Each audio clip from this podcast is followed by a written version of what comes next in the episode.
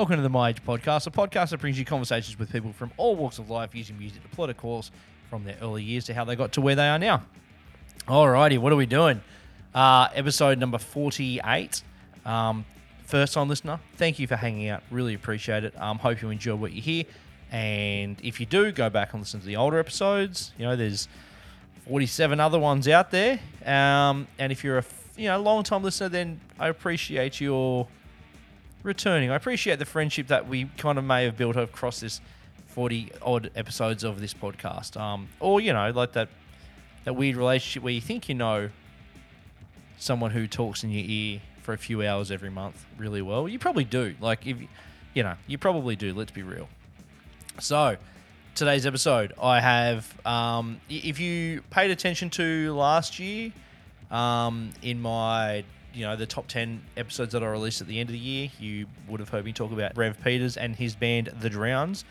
Uh, that we, that we, me, former guest of the pod, Nate, and former guest of the pod, um, Dave Macbeth, saw at Punk Rock Bowling um, about this time last year. Not to date it, but you know, um, it's April now, and we saw them in uh, May last year. Yeah, May May's when Punk Rock Bowling is in Las Vegas. Um, and was fucking stoked on how good they were.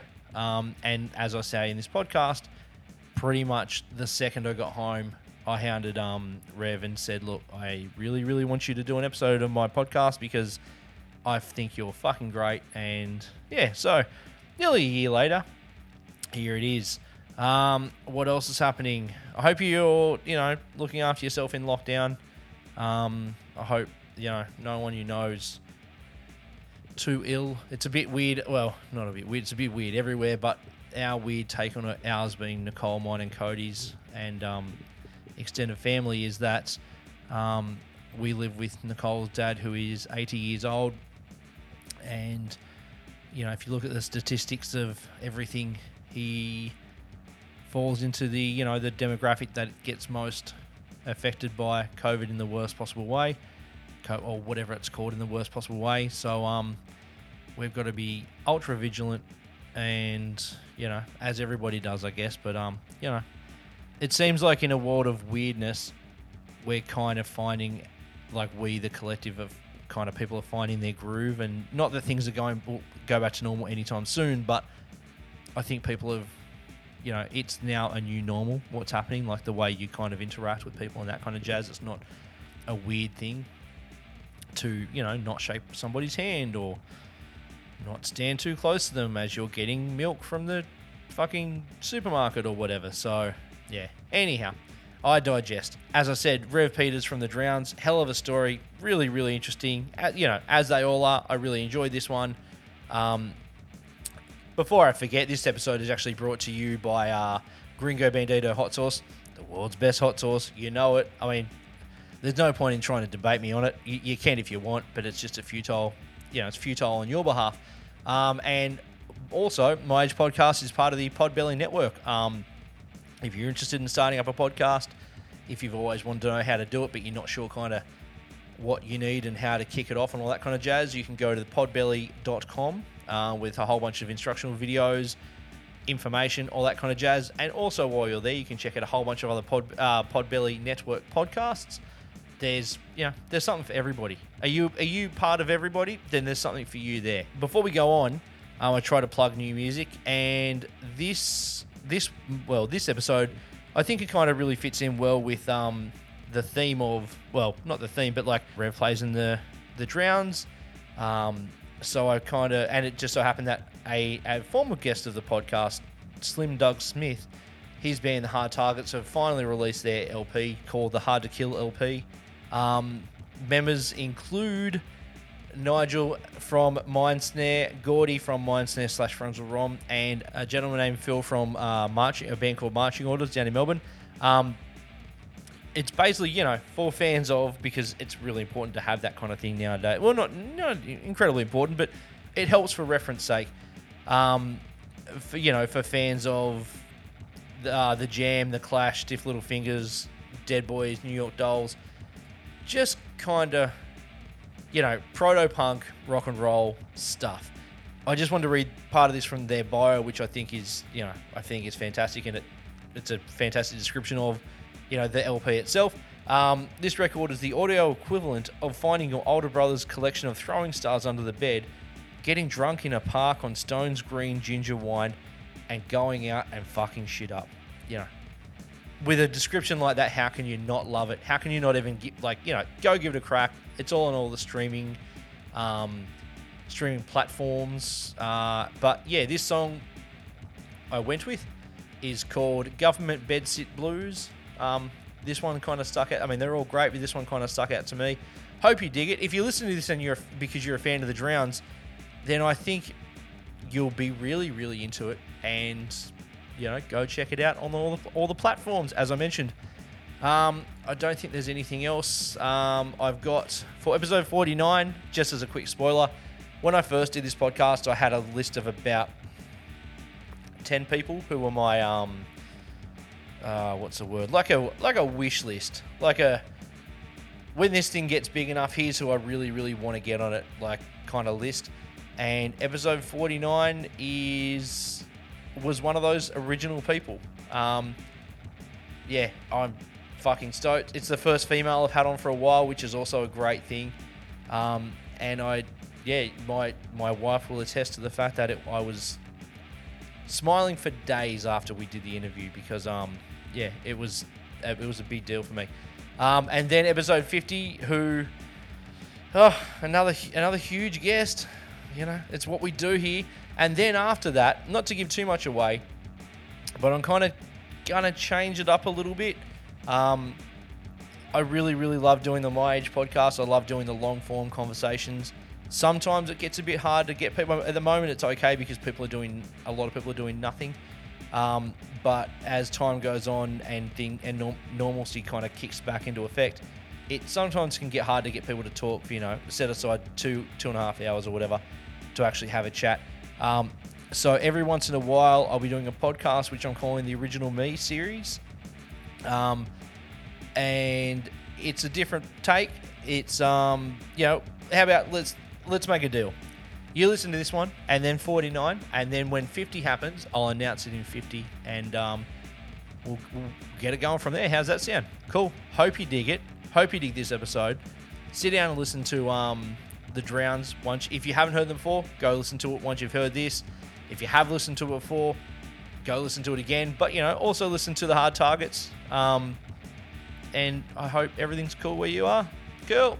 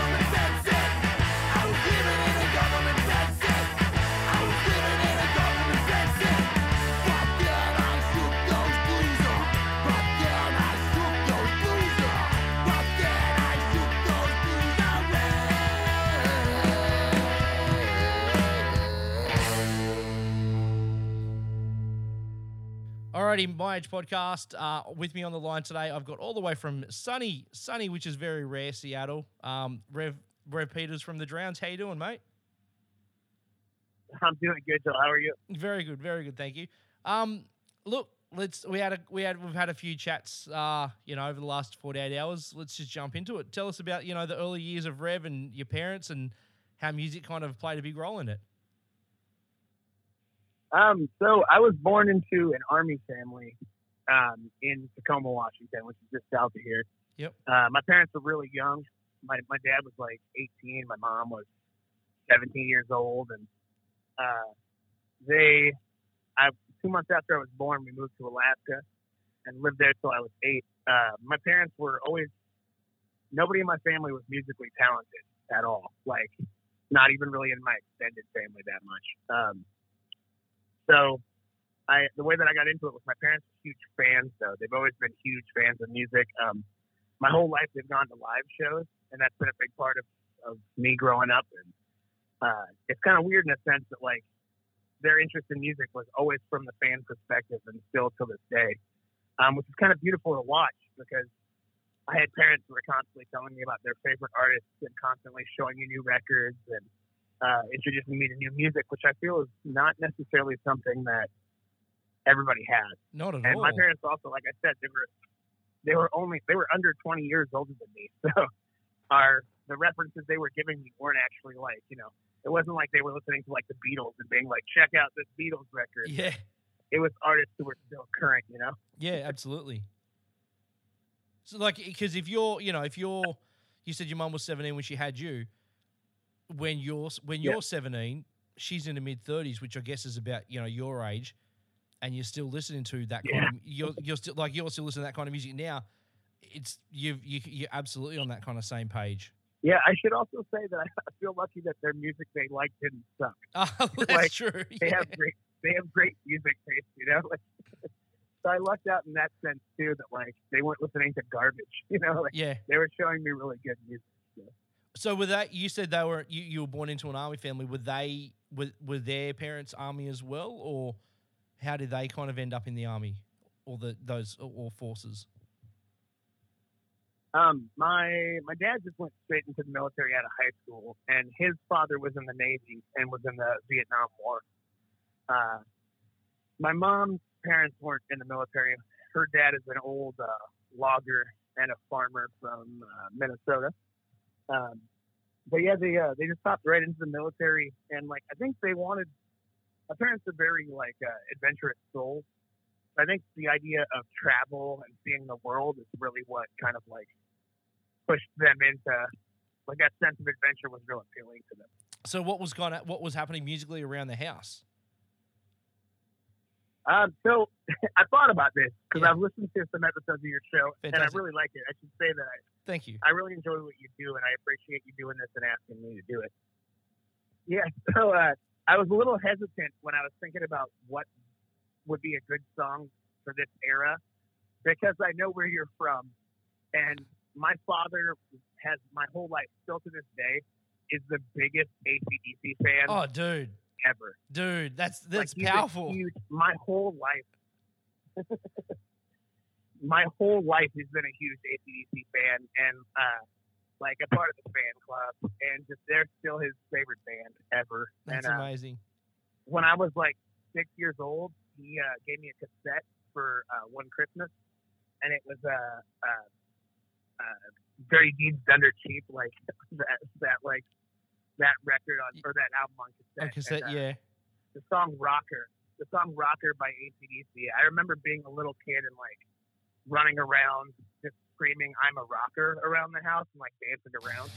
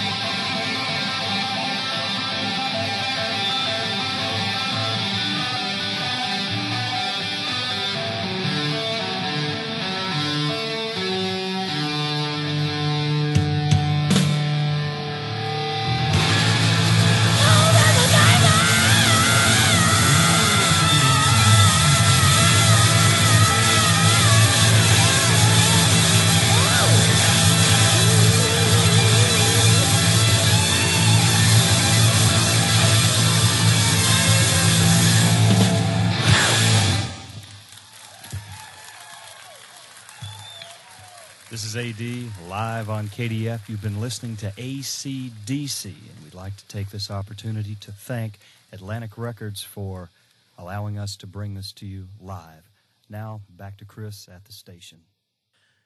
Uh, what like, I, and we'll get into this later. But one thing I've got to say about like, I just want to commend you on like the new album. I fucking love it. But what I, I think what I loved most about it was the fact that there was it was predominantly clean guitars.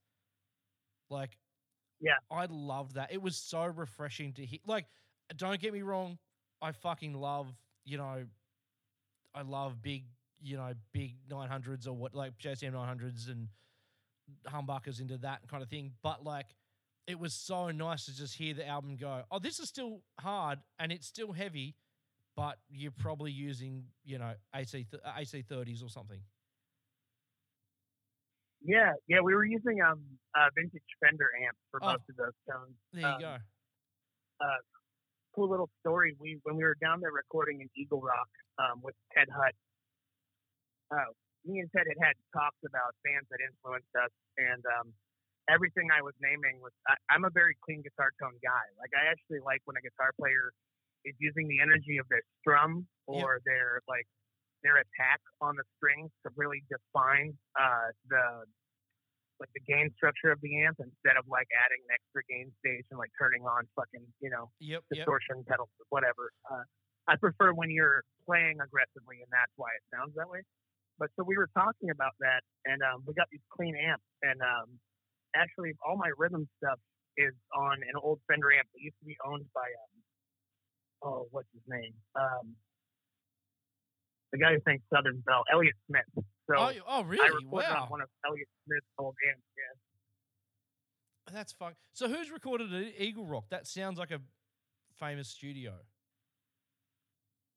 Um, you know, I, I wish I, I knew better. I know there's a bunch of artists there, but uh, uh, Elliott Smith was one of the big ones, Okay. and FIDLAR, FIDLAR recorded their first record there. I think Ah, right. Okay. two of them actually used to. I think two of them used to work at that studio, if I heard that correctly. Okay. Um, but we, it was kind of cool. We got to use like all this old vintage gear that had been used on all these great records, and it was cool to kind of. I mean, I'm not the biggest Elliott Smith fan. I like some of their stuff, but yeah. um, it's just always cool to like I don't know. My whole life I've kind of wanted to just be a peer of a lot of these bands that I looked up to. So to be able to even use some of the same equipment as some of these artists is pretty fucking cool. So, what else was what? What was your mum listening to? Like, if if dad was listening to ACDC, did your mum have a, a band that was kind of distinctively hers, or a style of music that So was my mom, hers? Yeah. uh, yeah. So she, a lot of her stuff was more like she liked like uh, kind of a little more new wavy stuff, but like the B52s and uh, like uh, a lot of like Devo and Oingo Boingo and bands that were kind of like a little bit goofier and funkier. And my mom was just a lot more fun, but, but she she also listened to a lot of soul music.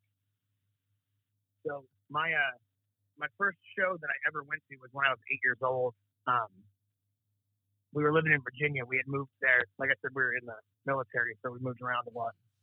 And um, we, the first show I remember is at Busch Gardens in Williamsburg, Virginia. My mom took me to see the Temptations, Cool. And uh, yeah, there was still I think like three of them were still alive, and it was uh, it was incredible. I don't remember thinking like that's the moment where I was going to be like I'm going to play music for a living, but I do remember thinking that's their job. Like this is their job. Yeah. That's pretty cool. We're all watching them do their job, you know. Um, so I remember the Temptations. Like immediately, I was like, I want a Temptations CD, and so my mom bought me like a greatest hits, and uh, the song "Ain't Too Proud to Beg" by the Temptations is absolutely one of my favorite songs of all time. That's amazing. That one really hit me for the like early music era of my life. I know you wanna leave me, but I refuse to let you go. If I have to beg, plead for your sympathy,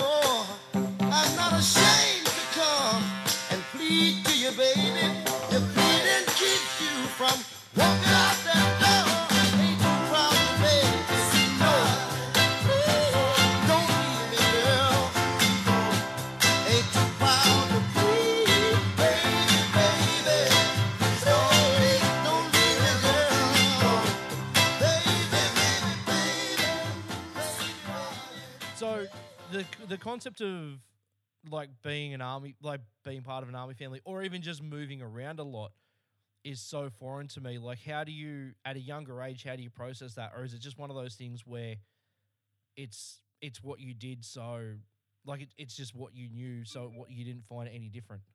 you know, it, it's in retrospect as an adult, it's kind of crazy to look back on. Um, like I didn't really know much of my extended family outside of my immediate family uh, until I was like a teenager because of how much we traveled.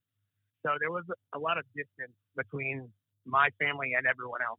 But in a way, it made my family a really solid unit Yep. and um, we kind of just one one beautiful thing that it did, and I think in a weird way it prepared me for what I do for a living now as a musician. Um, we moved basically every three years, so you figure when you get somewhere, you make a friend, right? I mean, I'm a kid, I'm a little kid. Yeah. I make a friend, but my friend has already been. You think he's going to be your friend for three years, and then you move, but that guy's already been there for two years. Ah. So you make right. friends. And he he leaves in a year, and then you got to make friends somewhere else. So the first skill I remember really gaining is how to become friends with people. Like it was a huge part of my childhood of like figuring out how to just like make new friends and be open to meeting new people, and it almost became like this skill that I've carried into the rest of my life that I I really feel fortunate to have. you're obviously everyone's not going to this new place at the same time. Like, yeah, people are kind of coming and going at different paces. Why three years? What was the what's the concept behind that? I'm not sure. That's just how the military does it. It's like every three years you you get stationed at a new place. Did, were there any were there any standout like are there any places that you thought like thank fuck we don't have to go back there like thanks fuck I you know I've experienced that place. Like Alaska sounds like a wild place to kind of wild as in like completely not not commonplace to the rest of I guess North uh, mainland America. Like is it is it what you is it what people think it is or is it just like another small town that happens to be really cold No, Alaska fucking rules, and it Yeah. definitely is like it's kind of like a. Uh, I mean, it's got its upsides and downsides like anywhere else, but it is a lot of people who wanted to live on the fringe. A lot of people who wanted to get the fuck away from every, literally everything else. yeah So that has its upsides and downsides. But you've got a bunch of people who wanted to escape normal life and went out there. We actually, my family still owns property out there. We love it. Like, it's a beautiful place to go visit, and it's gorgeous up there. It's like untouched America. yeah Um, but I, I mean, I, I enjoyed it. I was my my mother is an incredibly sweet and open minded person, and through my whole childhood, she was really big on me being accepting of everything. Like as far as us moving and people, and like her whole thing was always just being like, experience is what we're on this planet for. So, you know, be thankful for every experience you have. So, I actually loved Alaska, but I also loved like living in Virginia. It was uh, a little humid for me, but it was uh, it Virginia was cool too.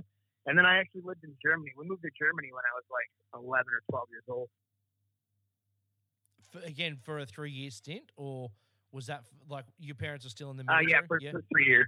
wow that's yeah, th- for three years. that's a like that's a hell of a trait for your mom to instill in you, or like a hell of a mentality for your mum to instill in you, especially at such a kind of young age, of like you know get out there and do it. I guess. Well, that's one of the beautiful things, like I was saying about being in an army family. Like, you know, it obviously has its downsides, but we, I, I was, I, I don't know, I wasn't distracted by other things in life because I couldn't get too attached to something that wasn't my family because we'd be gone in a couple of years, you know? Yeah. Fuck. So I was able to learn these incredible lessons through my mother because she was kind of my main teacher. I didn't have like teachers that I grew up with, and I didn't have like, you know, babysitters who were with me my whole childhood to learn from or anything like that. It was like just me and my mom. Being on the move all the time, um, how hard is it to kind of gain some kind of identity as a as a young kid? Like, was sports a big thing? Like, I mean, because you can't really you can't really get settled with a like I don't know how much ice hockey there is in Virginia as a and I don't know how much you know American football there is in Alaska. Like, how do you kind of find something that you can that that is a besides outside of your family? How do you find something that's a constant that you can kind of carry with you as some kind of an identity as a young kid? It's tough. Uh, that's a really good question because it it is hard. Uh, I was never any good at sports, unfortunately. Okay. As much as I liked them in certain parts of, of my life. Um, my dad was a soccer player, so Right. soccer was a big part of my childhood. Um, and uh, then my dad also played broom ball. Are you familiar with what broom ball is? Broom ball. Have you, have you heard of that before? No, not at all. So broom ball is played on a on hockey ice, but instead of skates, you wear big rubber boots so you can run and slide around, Wow. and you use a stick that's half the size of a hockey stick that has a big paddle on the end. It looks like a broom, and you smack a big rubber ball. That's fucking awesome. That's awesome. It, it's like it's it's like cutthroat, crazy people hockey. It's pretty insane. Um, but I was never like a big sports guy. Like I, I would watch my dad play sports, and I played soccer a little bit, but um, For- record For an, records were my thing. so before you go on, but for an American to play soccer, especially call it sometime in the eighties, that's that's pretty rare, yeah. Yeah. Um, I, I wouldn't necessarily say it's rare, but it, it wasn't as common as like football or baseball. Yeah, okay. And my family, my family didn't give a fuck about either of those really. Like it wasn't. I don't remember ever being a huge football, baseball, or basketball fan Yeah. at all in, in early life. Um, I remember here's a really funny story. So when we, my dad played for the army, he would play on different teams everywhere we were, and he was a really good soccer player. Um, he was like a, a great midfielder, and we get to Germany, and my dad goes to play, but he's playing against a bunch of a bunch of German people, Yeah. and they kick the ever loving shit out of him I can imagine. and that was the end of my dad's. that was the end of my dad's soccer career. He just was like, "I'm done. I'm good." Wow. But he was a good player in the states, and he was fucking horrible by German standards. Yeah, he was a very he was a very small fish in a big pond in Germany. Fuck. So music was the one thing that kind of, I guess, kept you kept a constant in your life as you were moving around. Absolutely. I, I was. I mean, listening to records in my bedroom. That was my thing. And like before I even thought about playing music, it was like, it was just. I that was my escape. You know, like I was always. My mom used to do this thing where, if I didn't get in trouble at school, every Thursday she would take me out to buy a CD. So I could pick a new album every Thursday as long as I didn't get like in trouble at school. That's a good incentive. Were you a good Um, kid at I- school? Fuck no, not at all. so it was a, it was a really good incentive. Yeah, so that was like her trying to get me to, to be on the straight and narrow. Yeah. Um, but I got a lot of great records that way that I still remember, you know. when you're in school, kind of what was on your radar? Um, I mean, in my in my preteen years, I was listening to, uh, I was trying to listen to a lot of stuff, but I was really big into a lot of '90s hip hop. And uh, living living in Europe, we had like Euro MTV, so there was a lot of like dance pop stuff that was on TV at the time. Yep. That wasn't necessarily my thing, but it was it was around. Uh, but when I got so we left Germany and we ended up heading back to where my parents were from, um, which is uh, uh, Washington, obviously. But my grandma lived in a small town called Enumclaw. This is like kind of at the base of Mount Rainier here in uh, in Washington. Yep. And so when we moved back here, all my high so I moved back here in the eighth grade. So from the eighth grade till when I graduated high school, I lived in this small town called Enumclaw. And um, I I was listening to Metallica a little bit before that, and my dad hated Metallica. So my Really? dad actually took away. He hated them, yeah. So he took away my Black album, and I got super pissed off at him, like super mad, and we weren't talking because of that. And then he came back with Green Day's Dookie, and this is when I was like probably 12, 13 years old. Yeah. He came back with Green Day's Dookie, and he was like, "Here, man, these guys are really they're young and they're angry. You'll probably like this. And I love that album.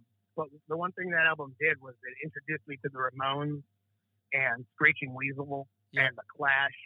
And that's what really opened the door to punk rock for me was my dad accidentally giving me a record to make me happy. That ended up changing my entire life. Wow. So before we go into Green Day and, and punk rock, like what was it about Metallica? Was it did he like he he seems kind of smart well, I shouldn't say smart enough, but like he seems like mature enough to kind of not get caught up in a satanic panic kind of thing. But like was it what was it about Metallica that he just wasn't into? I think it was just too much. It was too heavy for him. Okay. um, you know, he like his his background was like I said, very ACDC and a lot of classic rock. Yep. Um, like Billy Squier, he liked like a lot of my guitar playing influence came from the music my father listened to. So it was it was a lot of like clean bluesier tones, and I think Metallica was just too much. It was just too over the top, and, Yeah. like too fast, and too uh, like distorted for my dad. Yeah, and I guess like their fans probably wouldn't have helped the cause either. Like the like when you see footage of their live shows or their you know when they opened up record stores at midnight to sell the Black album, the fans would have kind of if you weren't if you didn't know anybody, you'd be like, nah, fuck this. Like I'll steer clear of that kind of thing and and you know influ- like if my son's into it, then I'll probably point him in a different direction. So so Green Day, Dookie. Yeah. yeah, and I mean, I, I love Dookie, but that that record didn't do as much for me as the records that it, it introduced me to.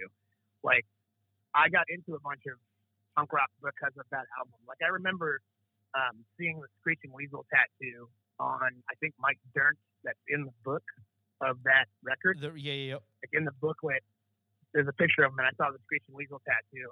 And then I saw the cover of Boogada Boogada Boogada Yep. in a record store, and that's like I bought that album because I saw Mike Dirnt's tattoo. You know? Yeah, yeah, yeah, absolutely.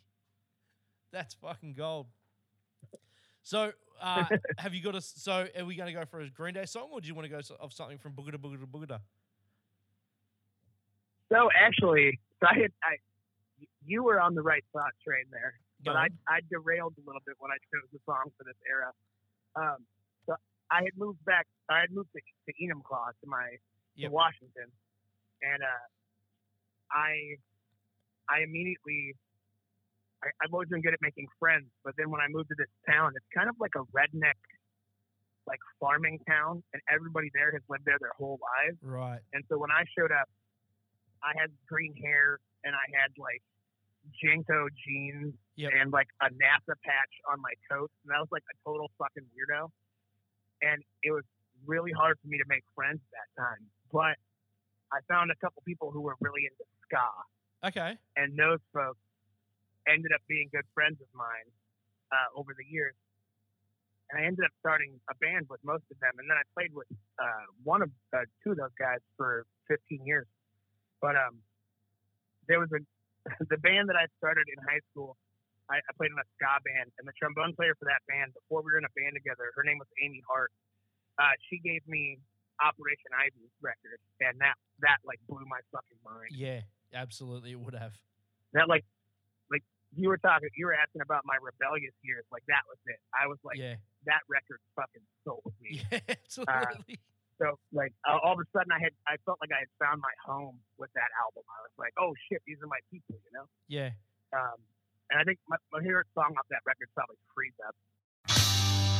Empty factory to the east and all our ways. The safer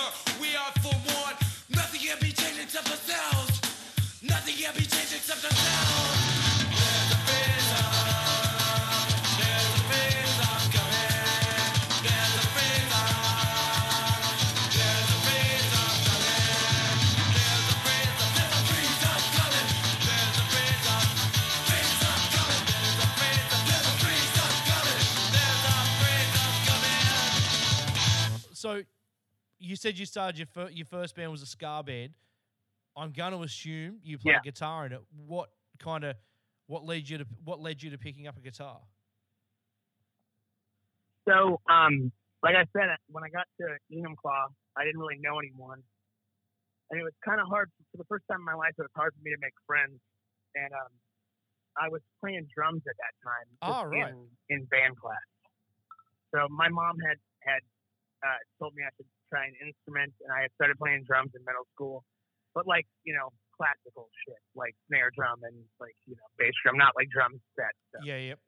Um, and this, there was a kid when I was in the eighth grade. I was in middle school still. There was a kid who was way fucking better than me, like incredibly better at the drums.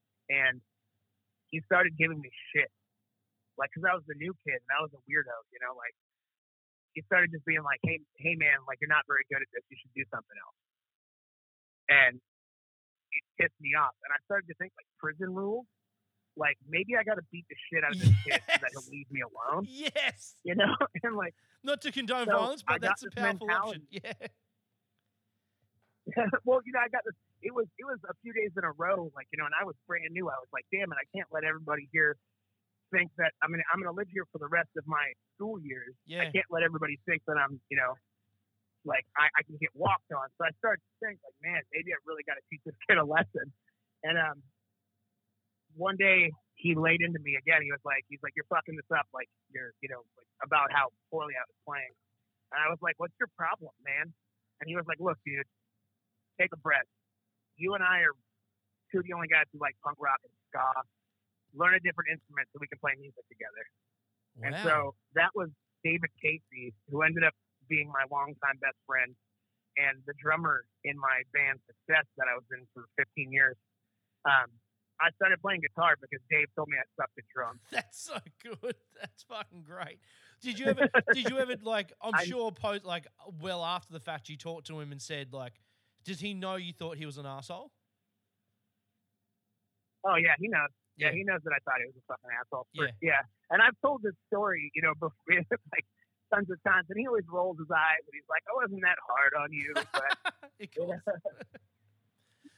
but he was uh, it was it was in, indirectly it was a defining moment in my life you know like i wanted to play drums but i, I wasn't sold on being a musician for a living yet yeah. and when i picked up a guitar and i was able to jam with my buddy that's the moment that i was like holy shit this is what i'm gonna do Yep. like all of a sudden you know i got tunnel vision and everything else in my life didn't fucking matter beyond Just falls to the side. creating i had been creating music for the first time you know Yeah. Fuck, that's cool. So what um you you know, you said you kind of did a lot of years at that you where you were you've moved to a new town where you're an outsider, but you kind of spent the rest of your high, your schooling career there, well not career, but you know, schooling years there. Mm. Um what did your parents kind of like they did their time? Like is that how that works or like what what made you stop moving? Yeah, yeah. My dad, my dad got out of the military. My dad got out of the military. He retired, and um, then he started working for Boeing, Okay. uh, like the airplane manufacturer. And my mom worked at a, a grocery store in uh, in Enumclaw. so Boeing's based out of Seattle, isn't it? Or am I imagining that?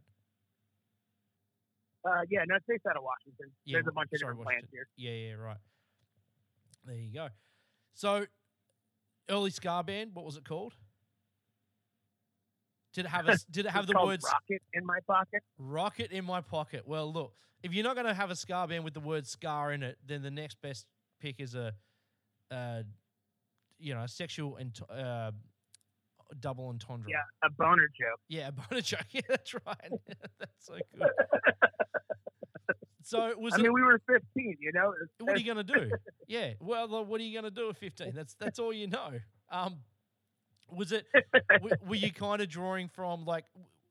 Were you drawing from like the current? I, I'm assuming what would have been the current wave of ska being like the Less Than Jakes, the Real Big Fishes, the Bosstones, and that kind of thing, or did you like when you said you got Dookie and you kind that opened the doors to everything else? Like when you're playing a ska band, were you like, well, no, let, like yeah, there's these this third wave of ska, but like, did you were you prompted to go back to the first two waves and check that out, or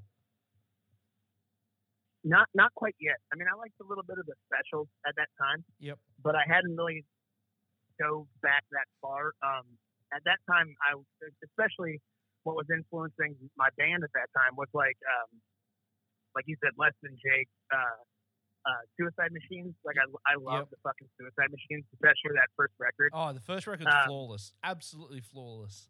It's so fucking good. It's Yeah. still. Uh, like if you re-listen to it, it's still just such a timeless record, Yeah, and it has such a great sound to it. All the songs have such good energy. yeah, Um, but yeah, it was, and I'm a huge Bosstones fan. So you nailed it when you were saying that. Like, I have, you know, naturally kind of like a raspy, nasally voice, Yep. and uh, it sounds weird to say, but I remember the first time I heard "Impression That I Get," and I went out and bought "Let's Face It" that record. yeah, It was because I was like, this guy has a voice kind of like mine. You know, it's like raspy, kind of shitty, yeah, but it sounds great. Yeah. It's still really musical, like as raspy as it is. It's still Yeah, got the musical element to it. Yeah. So how long did um how long did the rocket in my pocket last? Um, like all good ska bands, basically until everyone went to college. Right. Fair enough. and you you yeah, we uh, sorry you go. uh, we uh, we basically just did it through high school, and then like maybe half a year after high school was done. Yeah. Were you was there much of a like how far away from Seattle were you? Uh, about forty-five minutes. Okay, so like I mean, forty five minutes when you're fifteen years old, you're probably gonna have to use public transport to get there, so it's not that convenient. Was there like were there many all age shows around where you were, or did you have to go to the city, or what was the what was the live music scene like there?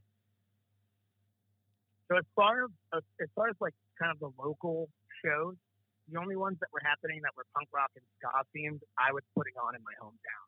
Well, okay, So I started booking shows at like 15 years old, and uh, so I would do that. You know, I'd rent out like a hall and convince some old farming men to let me use their moose lodge and convince them that I wasn't going to burn the place down. yeah, Put on like a and ska show. Um, but we were still going to the city. You know, 45 minutes, like you said, definitely sucked, but we made it work. You know, well, eh, like we were so inspired to get the out of necessity. I guess you just do make it work, don't you? Especially when you're that young and bright eyed, you just it's what I got to do because the alternative is sit here and do nothing. literally nothing was going to keep me from going to see the bands I wanted to see. Like there were times where I got in tons of trouble with my parents, even like it was like a school night, and I was like, "Fuck it, I got to go," and Yeah. I would just deal with repercussions of leaving the house. You know, Yep, yep.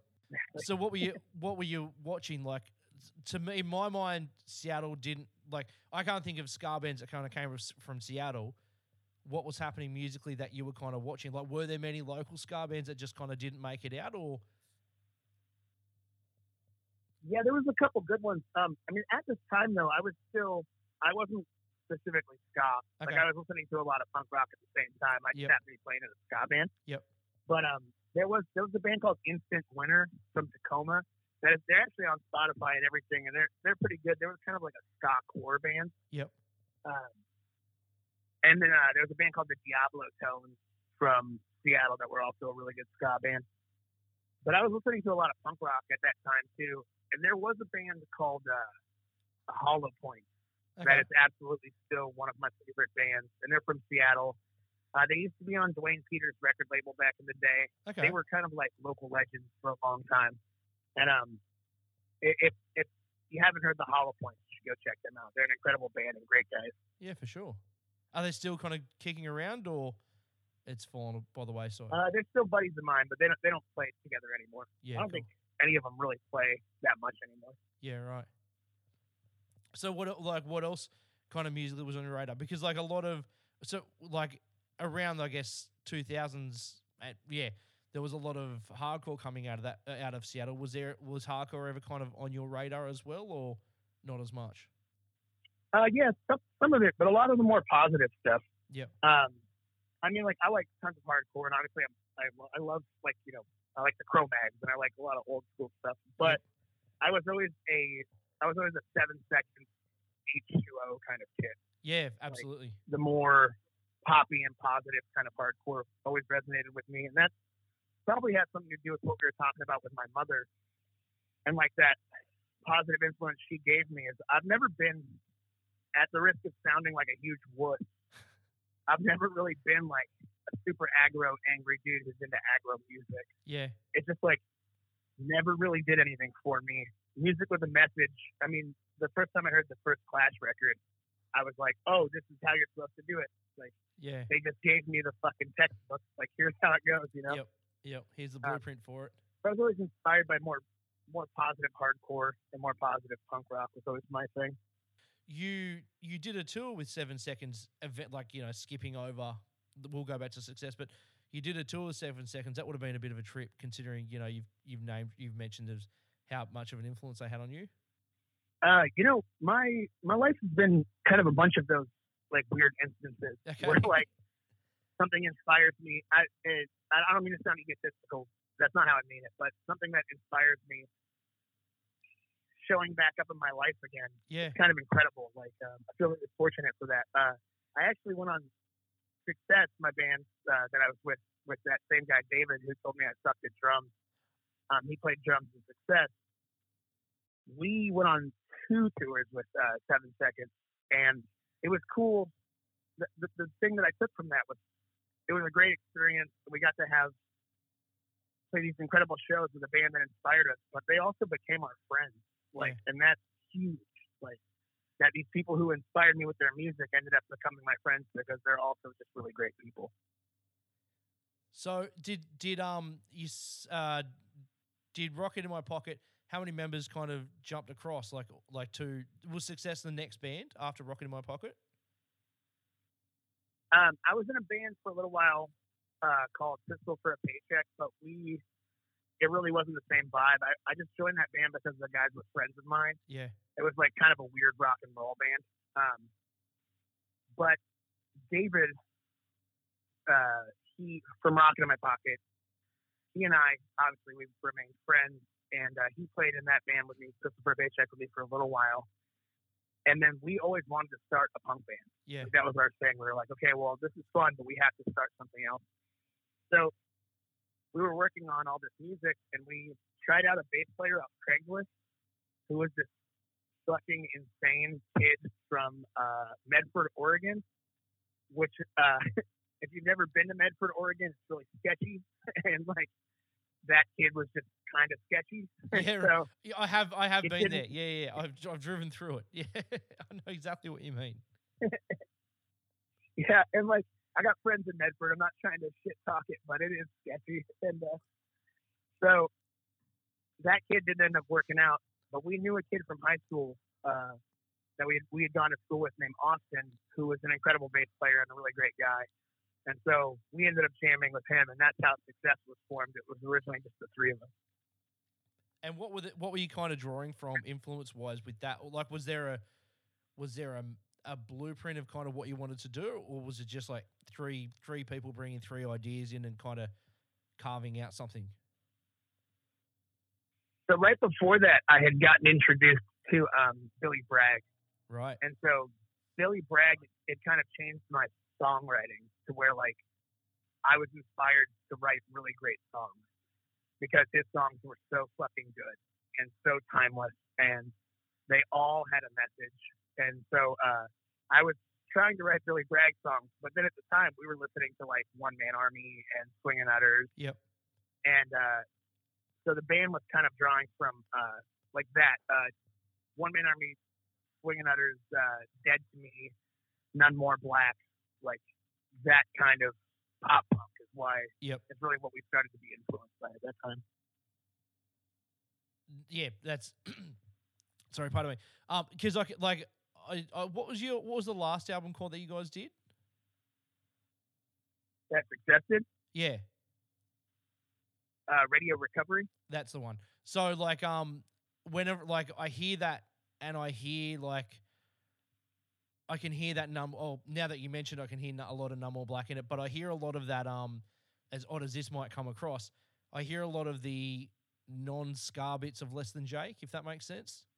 Like so when when Less Than Jake Oh, do yeah, like a sure. yeah like a like, you know a quote unquote a rockier kind of sound like I I totally hear that kind of screaming through as well.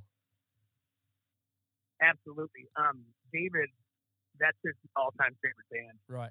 Um, like he he's that that was it for him when he found Less Than Jake. That was he's still to this day is the biggest Less Than Jake fan I know. That's awesome. Um, so it definitely was coming through. And you know, their uh, their anthems were real specifically great. Like they had a way of writing a song that made you have to sing along if you heard it. You know, Oh yeah, they did they what? Yeah, they're they're one of those bands that they they I don't know how they pull it off, but they'll write a song with three with three verses, but the first verse and the last verse are the same, and it doesn't matter because it's so fucking good. That's like yeah, well let's just reuse it and put it at the end, like and you yeah, yeah, you fuck just it, it's good, right? yeah, you just can't help but go, I'm I'm in, I'm all in with you guys. Like, you know, like and saying that I've I've kind of slipped off listening to them over the last 10 years or so, 10, 12 years, but like you put on like I'll put on uh losing streak,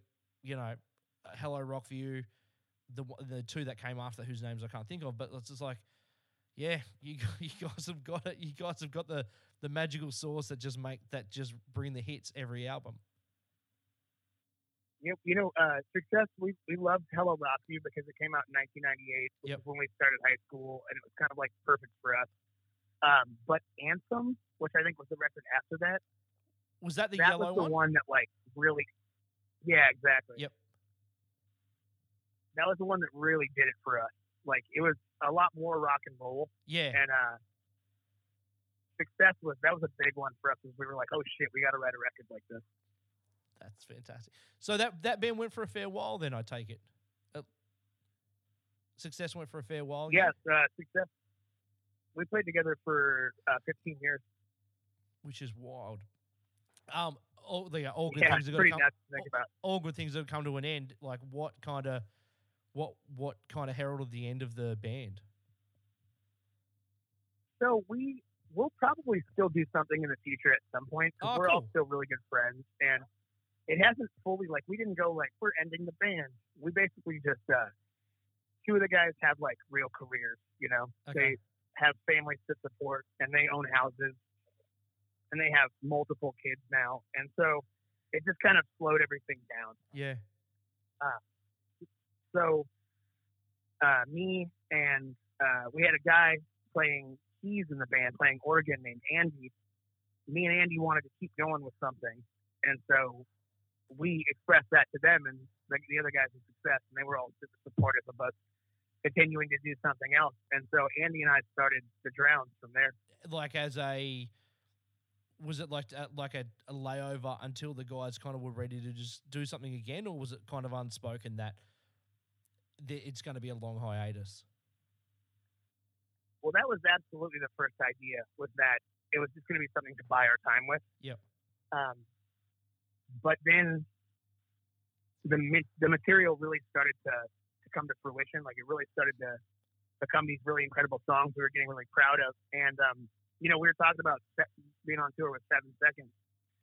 That first tour Success did with Seven Seconds was with the Briggs, and the drummer for the Briggs is this guy named Jake Margolis. And when we went on tour together, Jake and I became immediately like became best friends. Um, he's one of my favorite people I've ever met in my life, and oh, wow. he's such a good dude, and he's such an incredible drummer. He used to play in Madcap. He Okay. used to play in Time Again. Jake's a fucking legend and an incredible drummer. Um, but so I kept that in the back of my mind that I had to I had to play music with Jake at some point. Like I knew I we me and him both the day we met we just knew we were gonna play music together at some point. Um, so when me and Andy started working on the drowns, we called Jake. And we were like, Hey man, like we got this material, we gotta play and he his band had been slowing down at the same time. So it all kind of worked out timing wise. Where was he based at the time? Uh, he still lives in Los Angeles. Oh, okay. So how do, how, so how do you make that work then? He just has to fly up for everything. Wow. And and the And, I mean, it's not the. not the most feasible way to do it, but it's what we had to do. Yeah, that makes sense. So, like as a as an early band starting off, how do you are you just recording demos in your room and kind of sending them down to him, or like is he coming up for pr- like you know a week long practice, or what's the logistically like when you're when you're starting the band? How does it all kind of play out? So luckily, um, because of technology, Andy and I could write something and we could send it to Jake within minutes. You know. Yeah, So, as far as conversing about how a song should go, it's actually a lot easier than you'd assume. Whereas me or Andy can write something on an acoustic guitar, send it to the two other guys. Those guys can listen to it and send us notes, and we can build the song from there within a matter of a few hours if we wanted to. You know. yeah, Um, so it's actually a lot easier than than I think any you would assume it would be. But then we we started we worked on this material. Uh, Jake flew up to work on it, and we actually went on we went on our, our first tour before recording. We just booked the tour literally on like our reputations alone. We had nothing recorded. We booked the tour to be able to stop in Sacramento and record the first record. Oh wow, that's a good idea. yeah, so we, we went on a tour and the tour was super fucking good too. Like just surprisingly, we had no material on the internet, but we still had a really great tour. Yeah, And on that tour, we played in Oakland. We played a show to like no one, and like this shitty like art space in Oakland, and there was nobody there, and the venue didn't even know there was a show going on that night. that's convenient. Like, we showed up and they were like, "Oh, really? Okay." so they still let us play, and we, we played to like 20 people. Um, but one of those people happened to work for Pirates Press, and so he immediately was like on our bandwagon and was like, "I gotta, we have to work together." And so, you know, there was more steps in between here and there, but going on that tour and just getting out and going on the road is what ended up putting the Drowns on the map. It was just that idea of being like, "Fuck it." Even if we don't have music, let's go on tour. Let's make it happen. So your was your early stuff from the get go on Pirates Press, or did you release it independently? Uh, we released it independently with uh, two friends of ours. Yeah, Um, yes, the we basically was we had to figure it out. like, you know, Yeah. we no one was going to put money into something they didn't know anything about or they didn't know if it was going to work. So, uh, bipolar records and live from the rock room are both just friends of ours. Yep. And then uh, 1984 records is Jake and I started a tiny label just to put out our own material. oh cool. Um, yeah. So we split it three ways and put out that first record. So do you have something that kind of, you know, sums up or kind of defines where you're at with, um, you know, success, kind of taking a a, a kind of backseat and the drowns kind of picking up the picking up the slack of like your creative outlet, like around that kind of t- time of your life. Yeah, for sure. Uh, Wind Spitting Punk by the Swingin' Utters.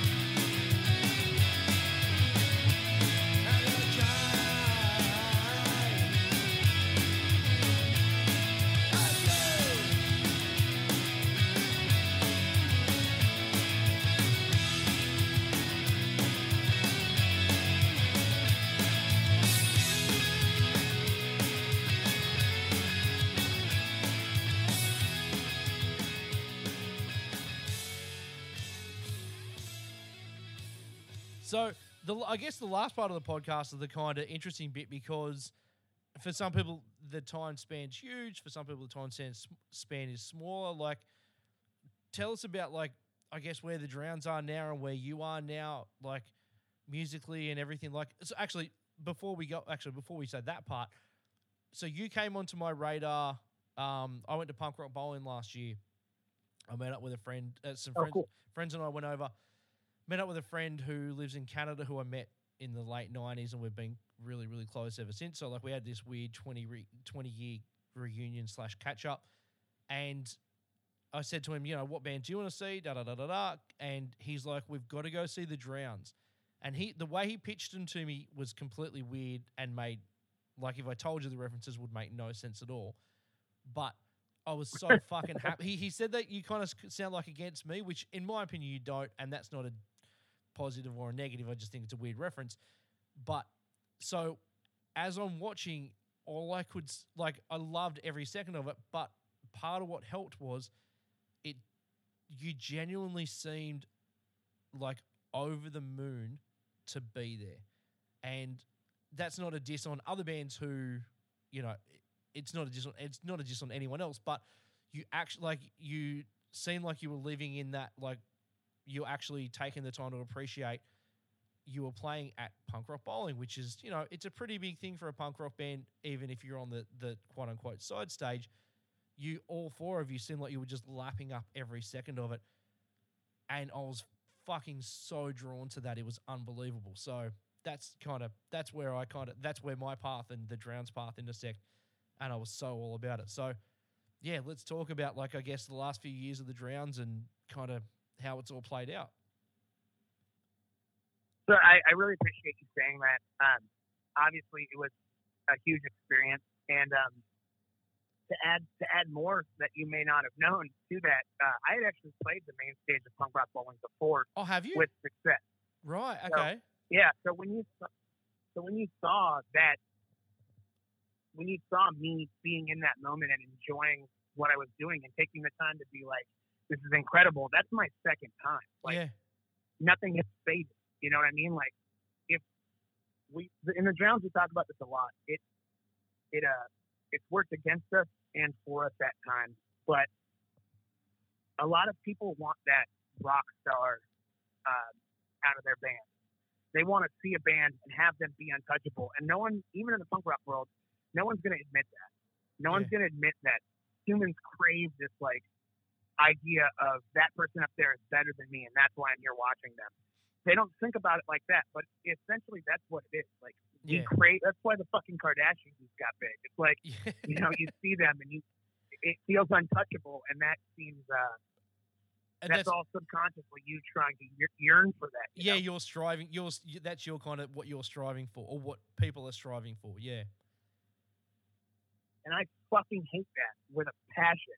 I can't stand it. I hate that barrier. Like we were talking about seven seconds and Swingin' Utters and getting to meet them and having them be great people. I'm very fortunate that I've been able to meet a lot of people like that. But with that said, I've probably met 75% more bands that the people in the bands are fuckers and they think they're like God's gift to music Yeah. and I've never, I've never felt that way in my life, and I, I hate it. I really do hate it, and I think it's.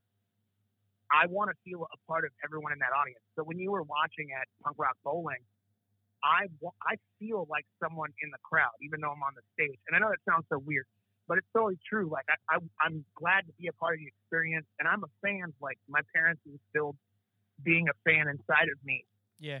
So if if you're up on that stage and that's what you do for a living and there's, you know, five, ten, twenty thousand people there to watch you, if you're not having a good time and you're not appreciating it, you're a fucking asshole. Yeah. That's pretty much what it comes down to. Like, yeah. it- so I think when you get a band that's up there and they like I, I can't stand when a band has a like you know, like I don't want to be here attitude on stage. I fucking hate that. I think it's fake, you know, and like it seems like it seems manufactured. It doesn't seem real. So the fact that you just said that to me reaffirms how I feel about it. And I appreciate you saying that because that's exactly what we want to put across. if you walk up to someone in the drown, they're gonna have a conversation with you. Yeah. They're not gonna shun you. They're not gonna tell you to get the fuck away from them. You know, they're not gonna act like they don't have time for you because we're just fucking dudes. Yeah. We're all dudes. You know, like, like that's the thing. As as Legend Jake said, we're we're, all dudes. Yeah. yeah, exactly. Yeah. So second time playing there, that's that's a really not many people get a second stab at that being from a different band. Like that's a real that would be a really really nice you know that's a really nice gesture from. I guess it's the Stone Brothers booking it still like at that kind of level. yeah, Yeah. the, the, the, the Stern brothers, the Stern brothers, and the folks at Punk Rock Bowling have been really great and supportive of me over the years, and I can't say enough good things about them. So is it before we get you know before we wrap up? Like, is there anything else you kind of the new album came out earlier this year on Pirates Press? What else is kind of is there anything in the future? I mean, with what's going on at the world at the moment, and without to touch on it too much, like it's kind of put your well put everybody's you know tour schedule kind of uh, by the like on hold. Are you, do, are you guys using that to write or to kind of take a break from the year that was 2019? Like, what's the what's happening now?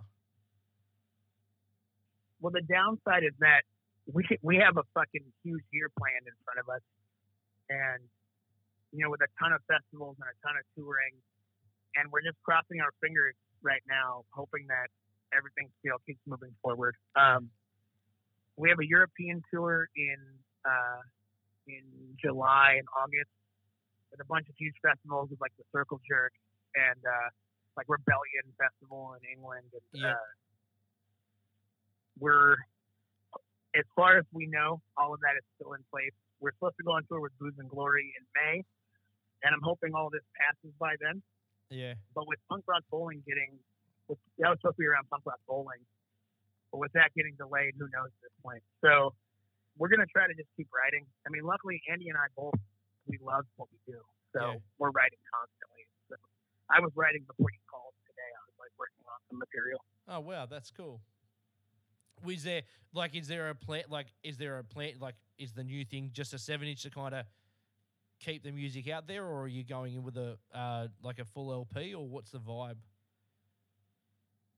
Not sure, man. I'm just Yeah. writing to write right now. Yeah, that So, makes sense. we're uh we're probably gonna we're probably gonna try to go back in the studio with uh, uh, Ted Hutt in LA because we had a great time working with him on that, that last album Under Tension. Uh, we'll probably go back to to uh, record with him again. He's a great guy and an incredible producer, and really got the most out of out of our material. So we'll probably go back there and work with him. But right now we're just writing because we're all fucking locked in our houses. Lockdown, yeah.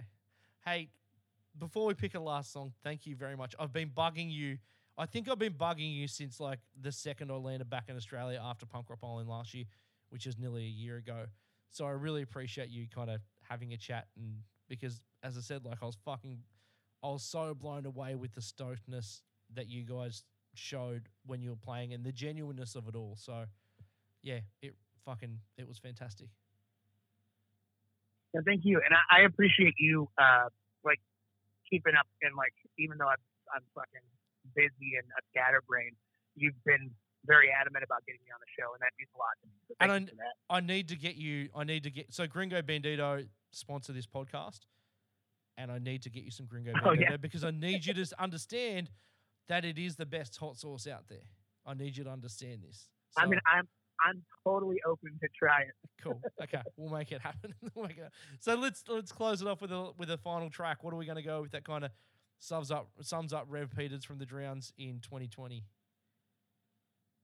So obviously, we're in this podcast. We're jumping around a lot. There's Yep. so much stuff that happened in between, but um, I've always been a huge fan of like uh, British street punk and oi, and a lot of two tone ska. But there's a lot of like you know the skin rock and roll from over there that I really really love. Um, so the last track I chose was "My World" by a band called The Crack, Okay, which if you haven't heard it, is one of my favorite songs of all time. fuck yeah. Look, eh, what is it about this song? That kind of what? Yeah, what is it about Um, that, that kind of draws you to it, or or like puts it in the the one of your favorite songs of all time category? it's tough, but it's also still it's clean and the instrumentation is great. The guy's voice is incredible, and it's it's tough but clean, and that's kind of like what I aim, what I shoot for when it comes to writing for the drowns. I like want a tougher sound, but like you talked about earlier, but in you know clean tones. Again, I really, really appreciate you spending the time, mate. I, I hope you had fun because I had a fucking great time. Yeah, Joel, it means the world to me, man. And thank you for doing what you do. Like people don't think about how important things like podcasts are in this day and age, but it it really is to like kind of keep all the fandom and all the keep the the community going. We need stuff like what you do, and we we need people to write record reviews, and we need you know news about punk rock to keep coming up. So thank you for for putting in the time and effort because I know it's not an easy thing to do. So thank you for doing that.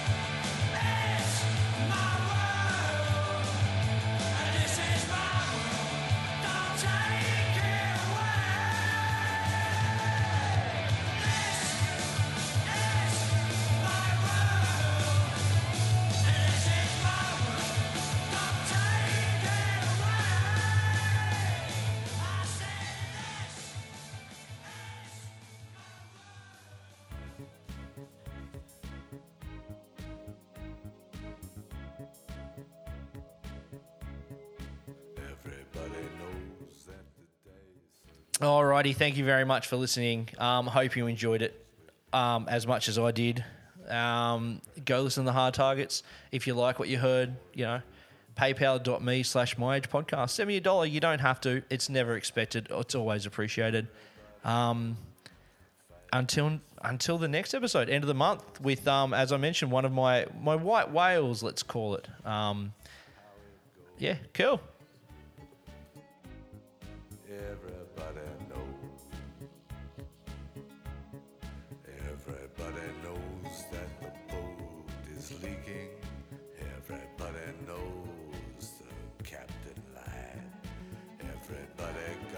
this broken feeling like their father or their dog just died.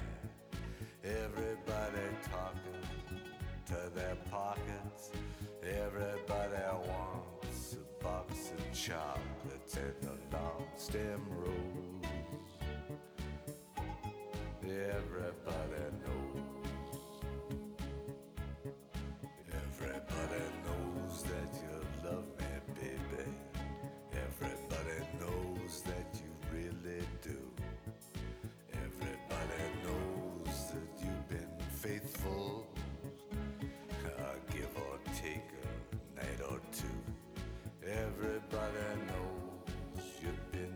Discreet, but there were so many people you just had to meet without your clothes.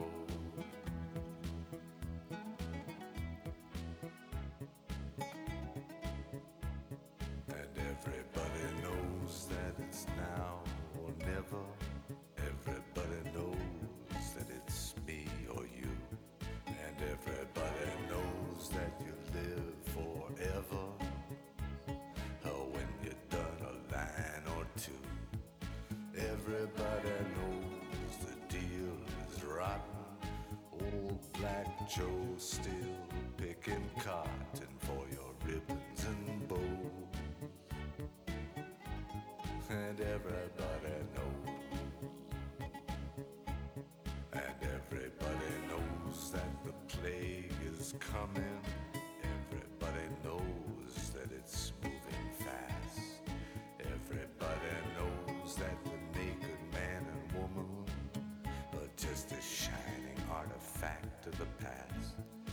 Everybody knows the scene is dead, but there's gonna be a meter on your bed that will disclose what everybody knows. And everybody knows that you're in trouble. Everybody knows what you've been through. From the bloody cross on top of Calvary uh, to the beach in Malibu. Everybody knows it's coming upon. Take one last look at this sacred heart before it blows. And everybody knows. Everybody knows.